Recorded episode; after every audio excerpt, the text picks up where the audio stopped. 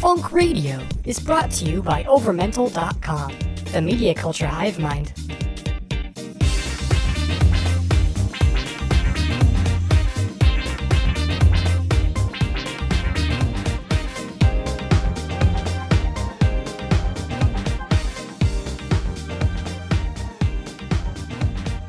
Hello, funky listeners, and welcome to another episode of Funk Radio. This is your host, Kyle.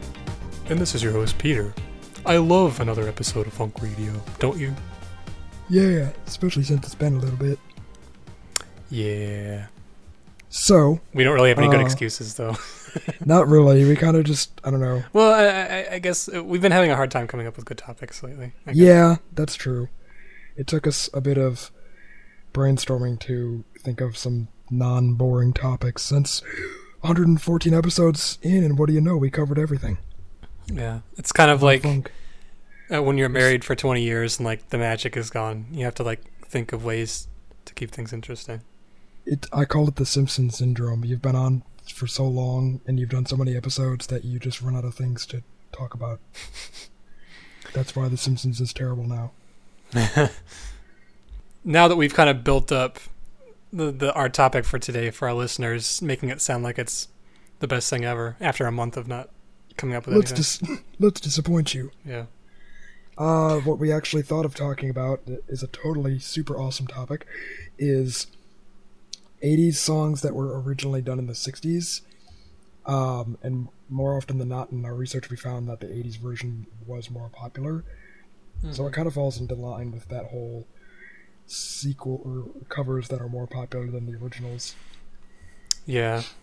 Um, but it's funny because yeah, in the in the '80s, there was a lot of artists kind of going at the treasure troves of like obscure '60s songs and kind of like rebranding them, you know, at, with that kind of quintessential '80s sound, Hmm. and they ended up becoming you know way more successful, oftentimes than the originals were.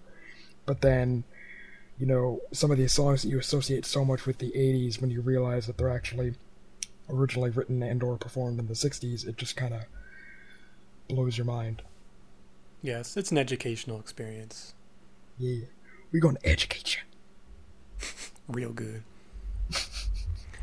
well, should I start us off with our list? sure Okay. You didn't sound very enthusiastic there. go ahead fine Dick. um, Um, Probably one of and uh, one of the more popular um, songs that you can think think of for this topic, and I think one of the ones that kind of inspired us um, to compile this list uh, was the song "You Can't Hurry Love," um, which was covered by Phil Collins um, in 1982, but was originally by the Supremes in 1966.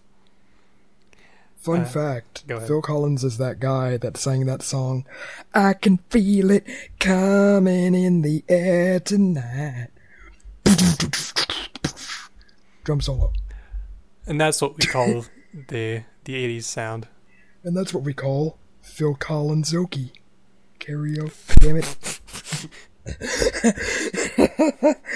Worst amalgamation of what's the word portmanteau Hmm. of two words ever Well, okay. I don't really have a response to that. now that i've killed the air Let's see if I can bring it back to life. Um, so, like I said, um, Phil Collins released his version of "You Can't Hurry Love" in November of 1982. Um, this was from his second solo out solo album uh, called "Hello, I Must Be Going." Um, it's by far, I, I mean, like obviously, this is by far the most notable cover of the song, and you could probably say that this is more popular than the original was. Or it, it's kind of it's kind of a, a toss up for this. Um, and I'll get to that in a second. Um, but for me personally, I heard his his version of the song way before I discovered the Supremes version later on. i didn't know there was a supremes version until you told me Oh, well now I do, or now you do. Now we all do. yay But yeah, I mean, I guess um, that was so. That's how. Which order should I go into? This is kind of confusing.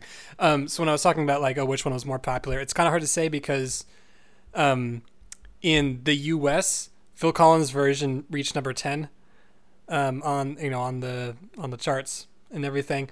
Um, but in the UK, it actually did reach number one, which is actually higher than the original version performed there.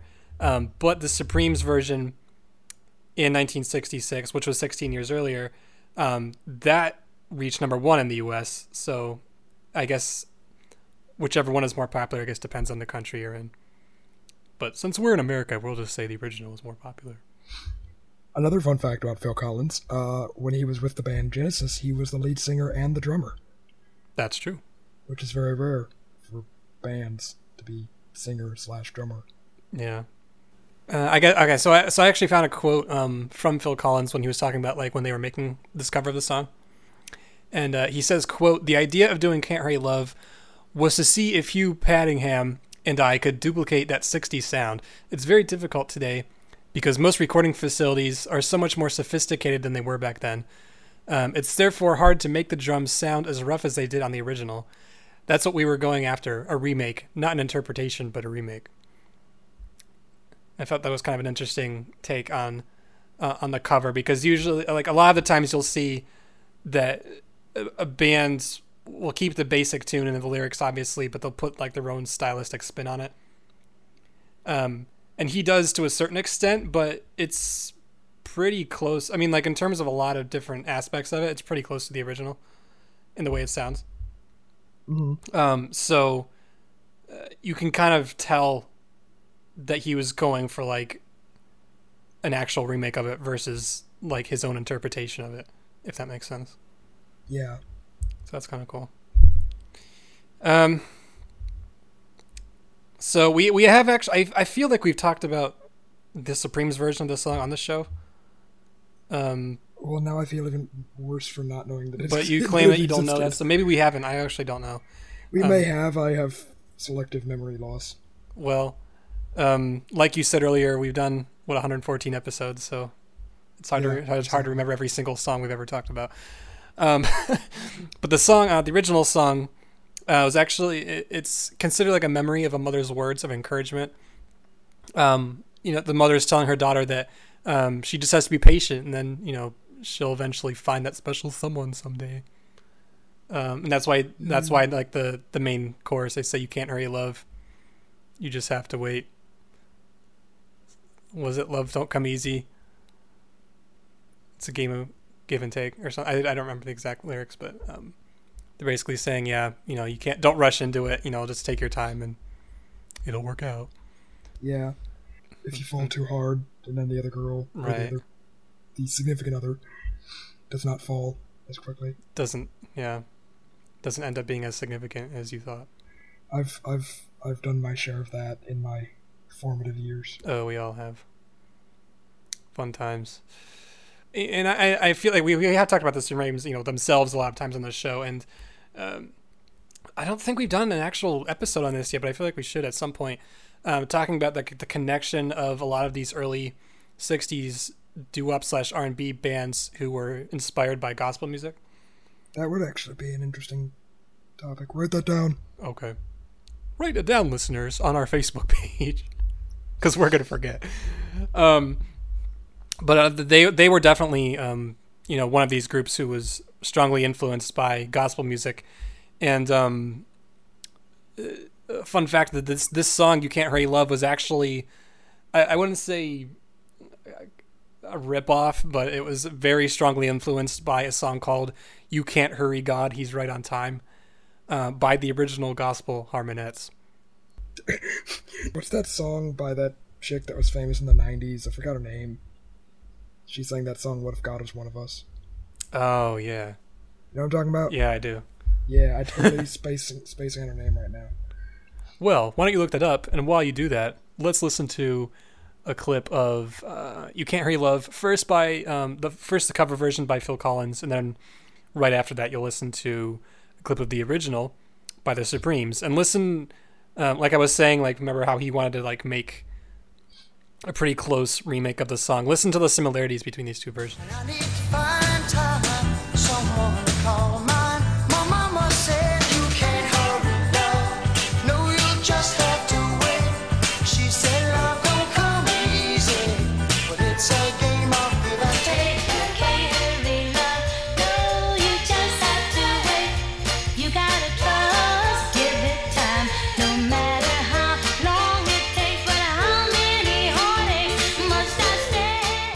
Was two versions of "You Can't Hurry Love." The first by Phil Collins, and the second by the Supremes. Yay! Um, Kyle, did you figure out who sang?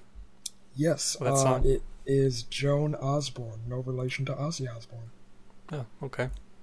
I think she's sort of a one-hit wonder, but that was a crazy famous song. What year is that? 1995. Yeah, I was five. I'm old. Well, Speaking of old, yeah, I was Um, trying to think of a segue, but we don't have one. here's an. I'll pull one out of my ass. Um, here's here's another oldie but a goodie. Um, this is the song that kind of inspired me when you mentioned this subject matter because I know we talked about this at some point before. I think it was like- somewhat recently because you you turned me on to the original version of this only within the last couple of months. Yeah, I remember someone. I saw the original post on Reddit. And I'm like, "Tainted Love. What? Does, isn't that an '80s song?" Saw that it was um, originally performed in the '60s, and I was like, "Holy cow! This doesn't sound anything like the one I'm thinking of." Yeah. Um, but yeah, spoiler alert, I'm talking about Tainted Love. Um, yeah, Tainted Love, the song by the 80s kind of one hit wonder band, or two hit wonder band, Soft Cell, was originally performed by a little known R&B artist called Gloria Jones.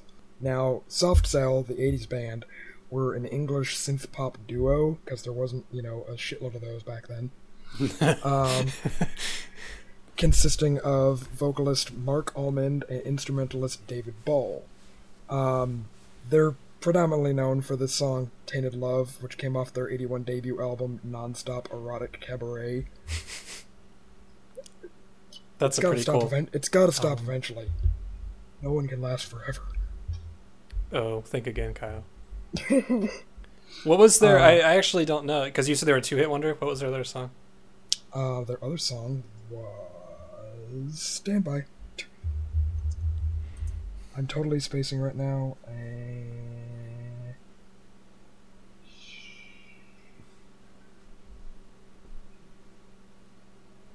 Where is it? Torch, which was number two in the UK. Huh. Tainted Love was number one. Poop. Um, fun fact: uh, a lot of their songs have actually been covered by various various artists, including Nine Inch Nails, Marilyn Manson, and a-ha. Remember a-ha? Yeah, interesting. Another one-hit wonder because remember they had that music video with the weird yeah, Like- love it. Drawing shit. Yes, the weird drawing shit. You know, not animation, weird drawing shit. um, yeah. So yeah, um, "Tainted Love" by Soft Cell, super. It's it's almost like one of those songs when you're like, think of an '80s song, and immediately like that song pops in your head. Yeah, um, yeah. Because it's very synthy, I Mhm. guess, if that makes any sense. However, the original um, was done by an R&B artist, Gloria Jones, as I said before, who was actually fairly well known in England, which is probably why they, this English duo covered it. But Hmm. not really known. She wasn't really known in the U.S. very much. She was actually known more for her marriage to Marc Bolan of T Rex, um, which T Rex is outside of being an awesome dinosaur thing that kills people, was a. Let me I assume that's not what she was I- married to. forge this up. Damn it! Uh, this is what I get for typing in T Rex in.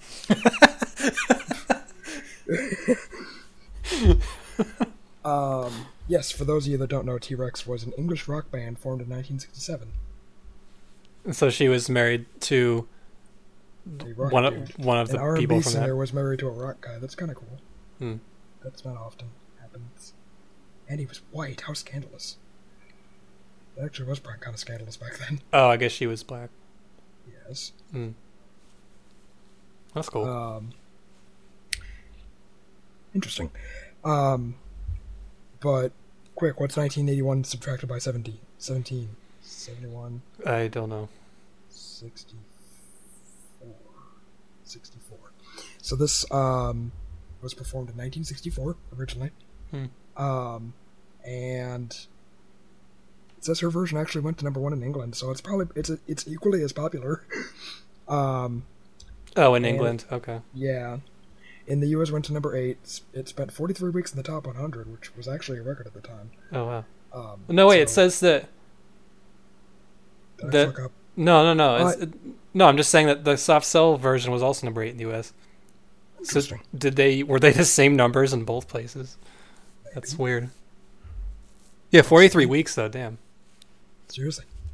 Um, but yeah, Gloria Jones's version sounds way more R and B ish. That's a word. Um, yeah. Yeah. Despite kind of having the same tempo, so we we'll play both back to back. We'll play Soft Cell's version, and then we'll play Gloria Jones's version. It's weird how, despite all the similarities, there's like massive differences as well. Tainted love, tainted love. Now I know I've got to run away. I've got to get away.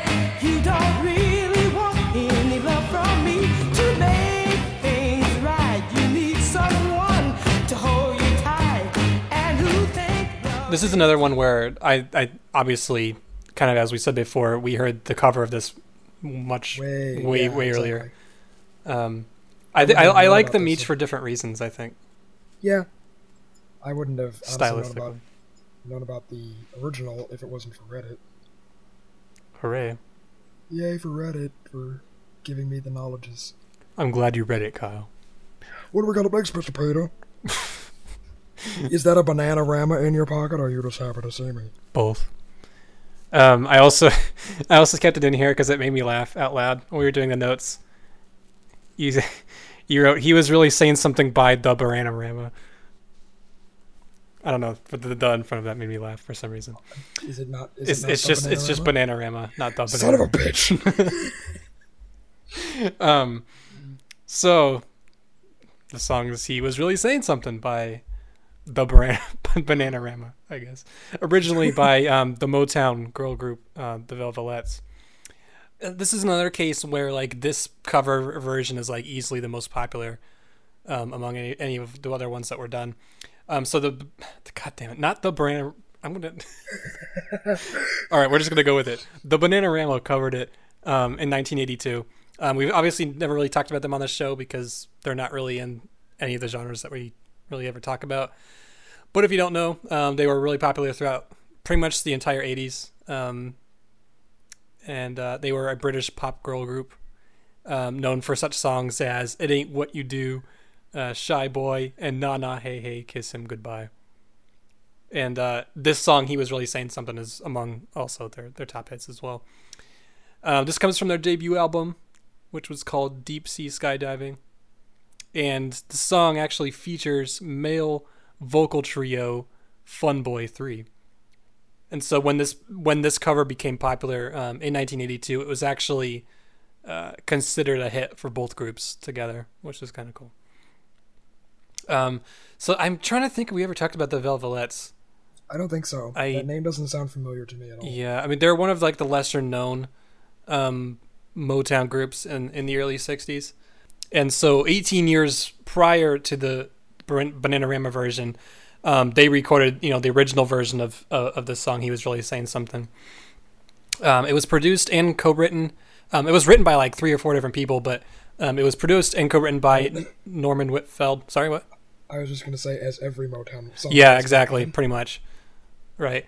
Um, but uh, by Norman Whitfield, which I believe we, we I know we've talked about it. I think we always talk about him when we're talking about the Temptations. Um, I can't remember if he was like the or their original producer that they originally got rid of um, in favor of someone else, or if he was the one who took over. Since this is in the '64, I'm wondering if he was like the older style of the Temptations um, during the '60s, and which they origin- which they later replaced um, with a more like funk-based sound in the early '70s. Yeah, um, he actually was the their producer and songwriter from '69 to '73. When I know we talked about this. Before, Oh, so actually, kinda- he was the one who kind of He was when they brought in afterwards Brought to in. kind of re- rebrand them as a more Oh, okay. psychedelic group. It's when they came out with Papa Was a Rolling Stone, Oh yeah. Fusion, a little bit more edgy stuff. Interesting. Even though he was kind of like the more traditional type writer producer in the earlier '60s. Yeah. That's cool. Oh, it says here. Uh, I don't know if we ever mentioned this. He, he started his own label, Whitfield Records, in '75, which yielded Rose the Rose Royce hit "Car Wash." Oh, I didn't know that. I love that song. Yeah. Do you ever watch the movie? The car wash. Yeah. I didn't know there was a movie. The oh my gosh, seriously, the um, the song was written for this um movie called Car Wash. Came out in '76. Total black exploitation, but it's like pseudo. It's a pseudo comedy about all these uh black kids that work at this like car wash, and for whatever reason, the band is in the film. That sounds kind of awesome. Yeah, Kind of want to yeah, watch. I, I watched it a long time ago. It's got uh, George Carlin's in it for whatever reason. um, who else is famous? The Pointer Sisters, Richard Pryor. What the heck? I've never even heard of this. That's cool. Yeah, you got to check it out. It's actually it's it's like one of those like super cult movies, but it's pretty funny. Oh. Well, that's cool. So, listeners, if you like the song Car Wash, you should also check out the movie, apparently. Yes. Um, let's see. Um, so, regarding uh, the song, he was really saying something. Um, this was actually the second most successful release uh, for the Velvets. Um, I, I had to look up what their successful, most successful song was, and it was actually I found this interesting. It's their last song that they recorded. Huh. Um, uh, which or maybe their last single or whatever. But it was "These Things Will Keep Me Loving You," which was in 1971, Oh, wow. which seemed kind of late to me for groups sad. like I've never this. heard. Of, I've never heard of the Velvets, but they were around for at least what eight years, Yeah. seven years. I know they were. I think they were around for a couple years before this song came out. So it was roughly ten years. I'm surprised they were there as late as seventy one.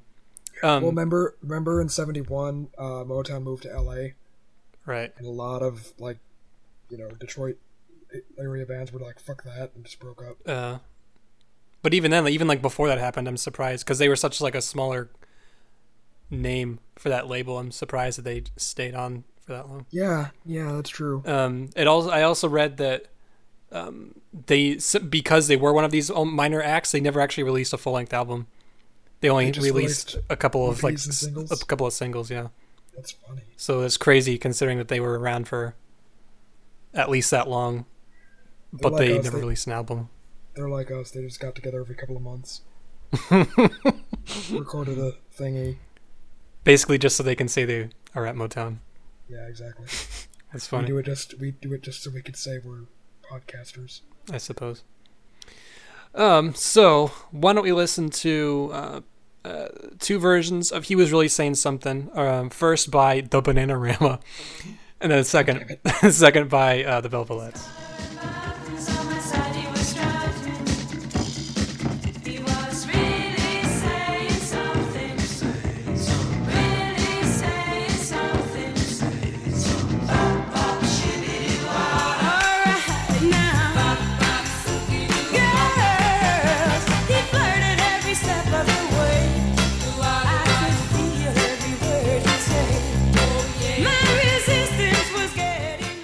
I why the Velvets makes me think of Velveeta.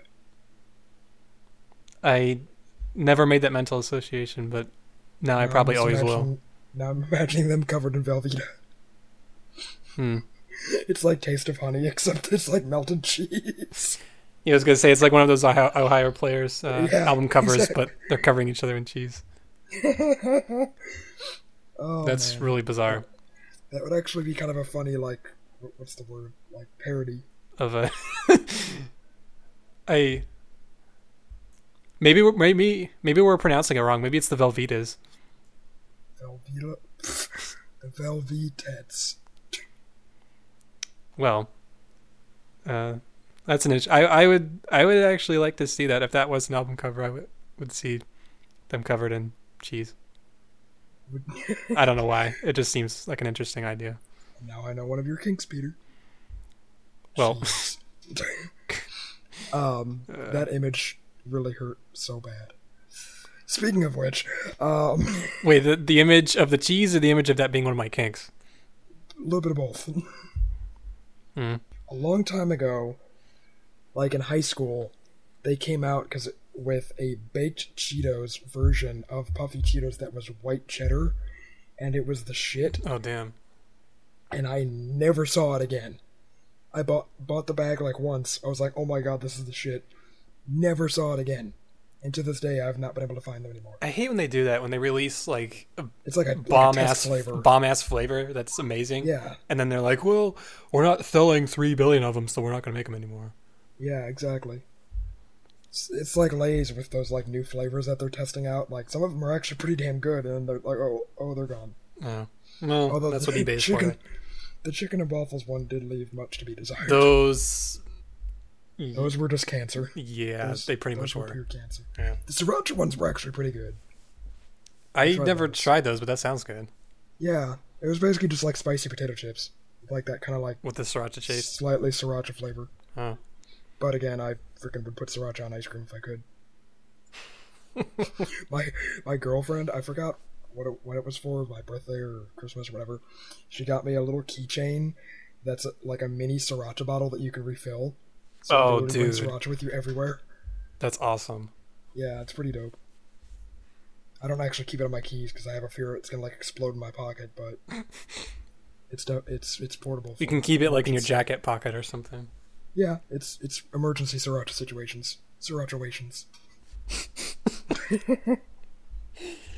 Oh god, why don't we talk about our next song?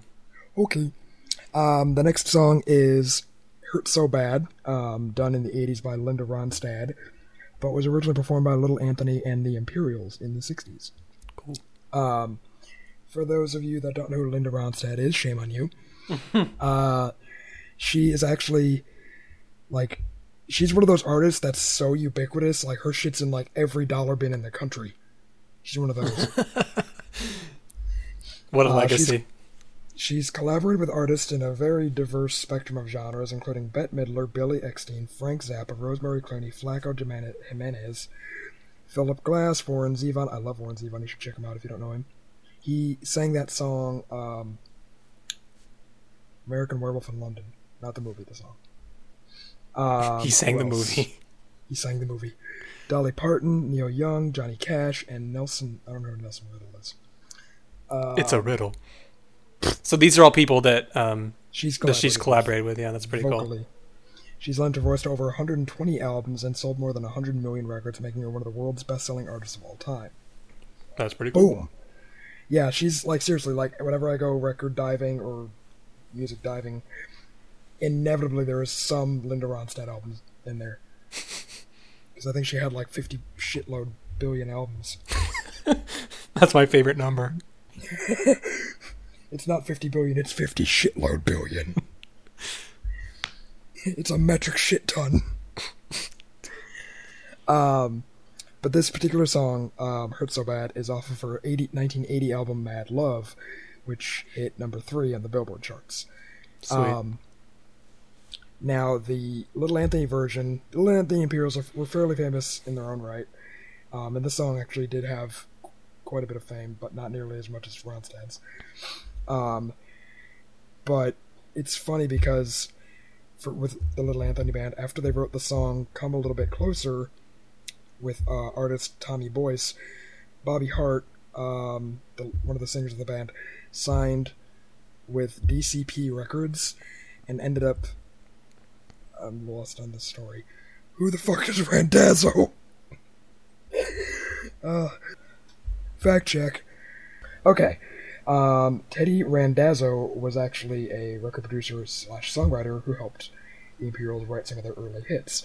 Okay. Um, and DCP stands for Donna Costa Productions label, um, where they did some some of their most famous songs like "I'm on the Outside Looking In," "Going Out of My Head," "Hurt So Bad."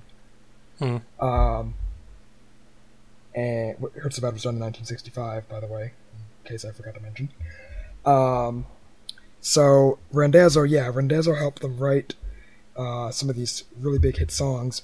And after they did, you know, I'm on the outside, going out of my head, they the label was like, you guys got to come up with another hit. Hmm. So Little Anthony, Hart, and Randazzo, during a performance in Las Vegas, went into a conference room between sets and just came up with this song out of the blue, Oh wow. which is about a man who feels intense pain when he sees his former love. Um, so yeah, basically, Hence the whole- name hurts so bad. Exactly. So basically, the whole inception of this song was basically it was written between concert sets, which Wow. I suppose isn't that unusual, but usually songs take a bit, Well, it's kind of impressive that they just kind of just thought of it on the fly like that. pretty much. Who was the artist that wrote the song while like sitting on the fucking toilet? I know we told that story. You know I want to say it was Was it? well, when a Uh, man loves a woman or something. Oh, Um, but that might be wrong because I remember trying to look that up again later and couldn't find that fact. I know it was something like that though. One of those, it, one of those like one hit wonder soul guys. yeah, yeah, yeah, yeah, yeah. I think uh, for some reason I thought it was Lionel Richie, but I don't want to imagine Lionel Richie on the toilet. No, it was not Lionel Richie. It was definitely like someone a lot less. Um, I'm now imagining Lionel Richie sitting on the toilet. He sees his reflection in the bathroom mirror and looks over very slowly and says, Hello. is it me I'm looking for? okay. Oh, too too creepy. Um, but yeah, Hurt So Bad, originally written by Little Anthony and the Imperials between sets of performing their prior hits. Um, yeah, I like their version better, but I'm not a big Linda Ronstadt fan to be honest. Hmm. But I really like Little Anthony's voice because it sounds. He's one of those guys who, when you first hear the band, you're like, "There's no way that's a dude," because it's so high. Um, Too bad we didn't mention that in that episode we had a while back about that sort of thing. dude sounds like a lady. Yeah. Oh yeah, we did have an episode where we talked about like really falsetto voices. Yeah, that ended up being like a subtopic of that episode. Yeah, yeah, yeah. but yeah, that was a good one. I remember now. Um, oh wow, a lot of people covered this song. Alicia Keys. Uh, I don't know any of these other people actually. The Delfonics. Uh, Hmm. And that's about it. Cool. Um, so yeah, let's listen to both versions. First, we'll do the Ronstadt version, and then we'll do the Little Anthony version. You listeners can tell us which one you prefer. it's Little Anthony's. Standing here,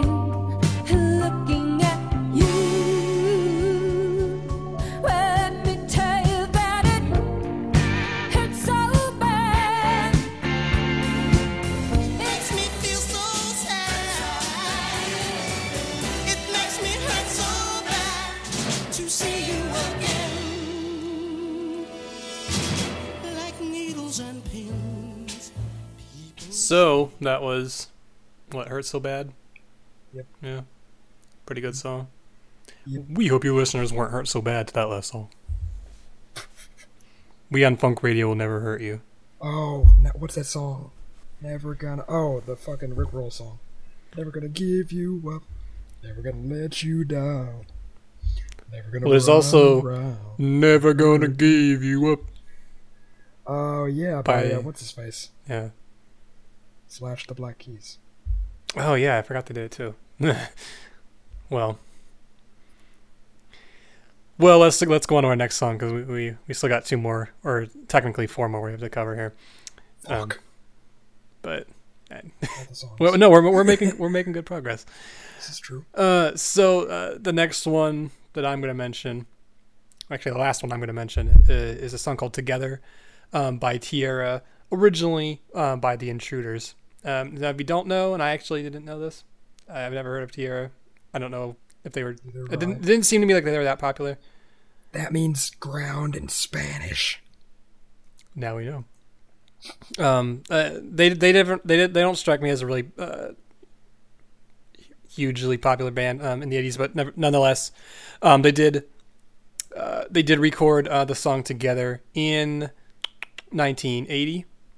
Um, and this was actually their biggest hit, even though it was a cover. I always kind of feel bad for bands when that happens, when like their original stuff isn't like their most popular. But Yeah, I know. Whatever. It's just like you couldn't come up with anything on your own. You took someone else's song, and that ended up giving you the most success. Yeah. Um, so if you don't know, um, they were a Latin R and B band originally from L.A. Um, and they were established in the late 1970s, and so, like I said, this came out in 1980, so not too long after they uh, they formed. Like I said, they're Latin R&B. Um, that genre is also referred to as Chicano rock. That I, I was reading up on that on that genre actually, and it's not. It was saying that it's not really held together by any like particular trends, really, in terms of sound or direction, other than like the obvious, like the Mexican American culture of the bands. Um, the really only like singularity between all the bands within that genre is just that they have a really strong um, R&B influence. Um, and that kind of makes sense in this particular case because it's a cover of an R&B song from 67. Um, and I believe they did do a couple other covers of uh, of these types of songs as well.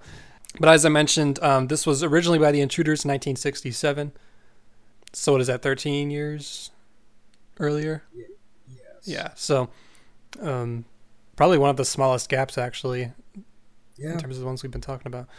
So the Intruders uh, were one of the first solo groups to have songs um, under the songwriting uh, direction of Kenny Gamble and Leon Huff, also known as just Gamble and Huff, um, as they would later become known uh, as kind of like the, the major songwriting duo of uh, Philadelphia International Records. And so the, uh, you know, them as the writers and the Intruders as a group um, kind of had a pretty big influence on the development of uh, Philadelphia soul in the 60s.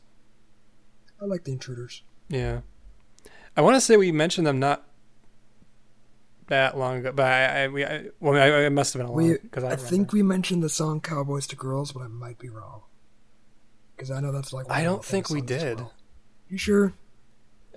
like as we mentioned, we kind of forget, so we, we very well may have, but I don't. I don't know. I don't remember. I'm trying to think. Were they the ones who did that originally? That, I don't know if they did it originally, but they did it. oh, okay. Well, that's cool. Uh, yeah. Oh, that's sad. "Cowboys to Girls" remains the the Intruders' only chart-topping single of their career. Oh. Yeah, and like because we I was saying how Tierra isn't, you know, wasn't wasn't that hugely popular. Um, but I don't I don't think the Intruders really were either.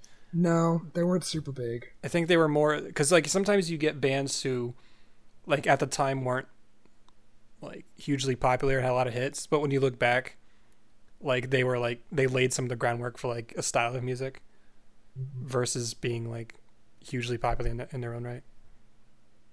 So yeah, should we go ahead and listen to a clip of this song?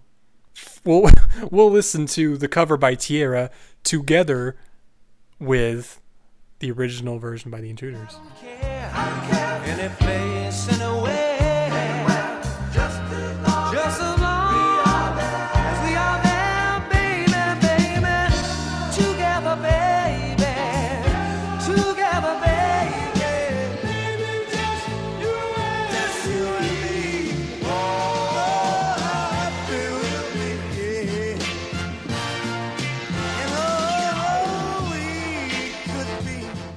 Hope you enjoyed those two songs together. Just like, yes, just like we often forget what songs we talk about on the show. I forgot to be your lover, Peter. Um, I don't think you forgot, or at least I hope. I, I no, I think that's just not happening. Oh, You're not getting any of this kind of. oh, covered in cheese. God. Um, the You're ruining cheese for me very quickly. and that's hard to do.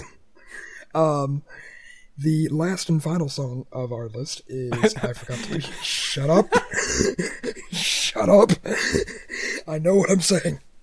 Is I forgot to be your lover, uh, performed in 1986 by Billy Idol, who I know we've never talked about on this show. Uh, it was originally done by William Bell, who I know we have talked about on this show. We have, Um, yeah. Billy Idol's version was off his 1986 album, Whiplash Smile, which went to this song off the album went to number eight in the Billboard charts. Fun, stupid fact about Billy Idol: his real name isn't Idol. Who would have thought? Um, his real name is William Broad, and the name Idol is based on a report card that he received that said, "quote William is an idle student." Idle being spelled I D L E, as in he didn't do shit. Um, and he was going to use the name Billy Idol with that spelling I D L E, but decided on an alternate spelling of the surname so that it wouldn't conflict with Monty Python cast member Eric Idle. That's bizarre. So he was either gonna be he was either gonna be Billy ain't do shit or Billy awesome sex god. Billy ain't do shit. Billy ain't do shit.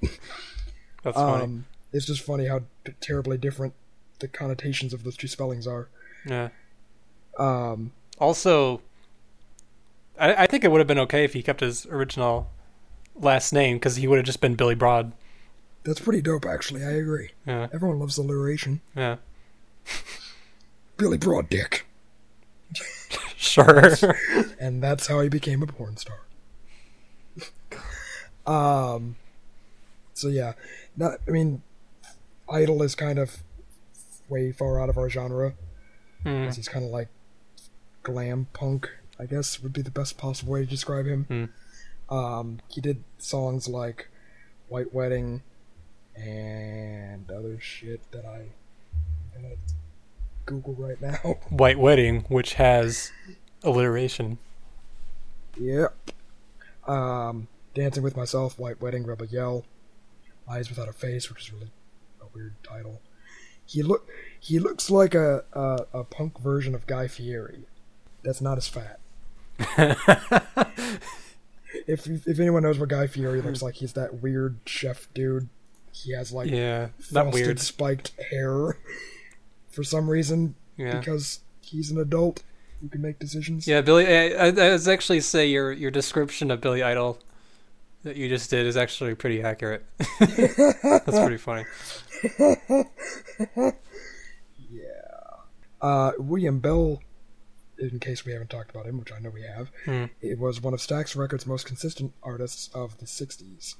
And when he recorded this song in 69, it was a slow, more soulful ballad in the Stax tradition that produced a lot of R&B classics. Um, the, and really, Stax was only kind of second to Motown in that regard.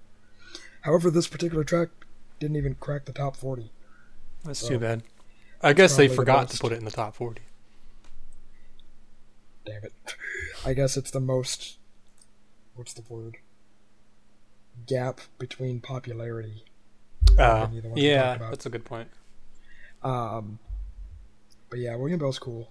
He sang the song. He did shit. No, the song he did shit. Well, I'm trying to because I know he and Judy Clay did Private Number. yeah, yeah. He had us another song that I like a lot, like something holiday, and they played a lot around the holidays, even though it's not really a Christmas song. Like, oh, There's a lot of William Bells. Holy shit. So many bells. William Bell, tuba player. What the fuck? Oh, he was. He, oh my god. Oh my god. This this William Bell that I just looked up was the tuba player in the band America. Oh, really? yeah, that's cool. definitely the wrong William Bell. Um, We have talked like- about America before. I was. I know exactly. I'm like tuba. America had a tuba. I didn't even know they had a tuba player, but that's right. Um. Oh, he did the song. I don't know if we ended up talking about this when we did the episode uh, about uh, infidelity, Hmm. but trying to love two. That doesn't sound familiar, so I guess we didn't mention it. Oh, that's a shame. What the fuck is that? What holiday song? Hold on. Every day will be like a holiday. You know that song, right? Yeah, Every yeah. day will be like a holiday. They always play that around Christmas, and it annoys me because it has nothing to do with Christmas. Although neither does. What's that song from? Um, ah, fuck. The Sound of Music, where it's like something and something, and I'm being chased by Nazis and something. These are a few of my favorite things. That's the song. Oh, that is yeah, that is weird. That is a Christmas Yeah, song. it's not. It's it's always played around Christmas. And ain't got shit to do. with I think it. I think the reason I want to say the reason for that is that it has like a couple of lines that have to talk about like that talk about snow or something. And so people are like, "Well, it- because there's never snow in the Austrian Alps ever. yeah." What was I talking about? I don't remember. I, I think we were Uh, we were finishing talking about William Bell doing "I Forgot to Be Your Lover." So yeah, William Bell's version is a lot more soulful, whereas Billy Idol's has that kind of quintessential glam punk sound. Hmm. We'll play Idol's version, and then we'll play Billy They're both named Billy. I was actually going to mention that. Damn it. we'll play Billy's version and then we'll play Billy's version. Cool. Billy Bell. Dude, it could have been Billy Broad and Billy Bell. That would have been dope. totally missed an opportunity I know. 50 years after this song was written for a stupid ass white kid to make an alliteration of their names. Well, you can't win them all.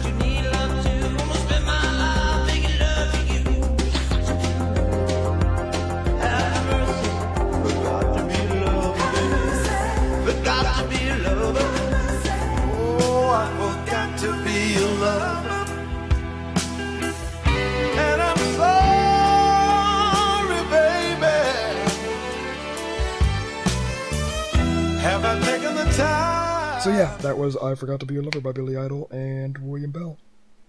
Nice. So that wraps up our list of 80 songs that were actually covers of 60 songs. Sounds good. Yeah. We hope Now- you enjoyed it. What? Now, now for our next trick: 60 songs that were co- that were originally done in the 80s. Uh, We've got to go back, Marty. Uh, that would be a little bit harder to research, I think. but if you liked um, this episode that we did, or if you think it wasn't worth the wait with the gap that we had, Yeah. um, tell us on our Facebook page at facebook.com slash get your funk. And tell us whether or not you actually did get your funk. yeah. Tell tell us if we filled your funk meter for the week. We love filling your funk. Oh God, with cheese. No, Velveeta. damn it. Oh God. So if, if you uh, we're we're we're gonna leave now, listeners. Um, we'll we'll be Because I, because Kyle's terrible. So we will uh, we will hopefully make another episode sooner rather than later. So bye. we love you. For more original podcasts, videos, and pop culture news, visit overmental.com. Thanks for listening.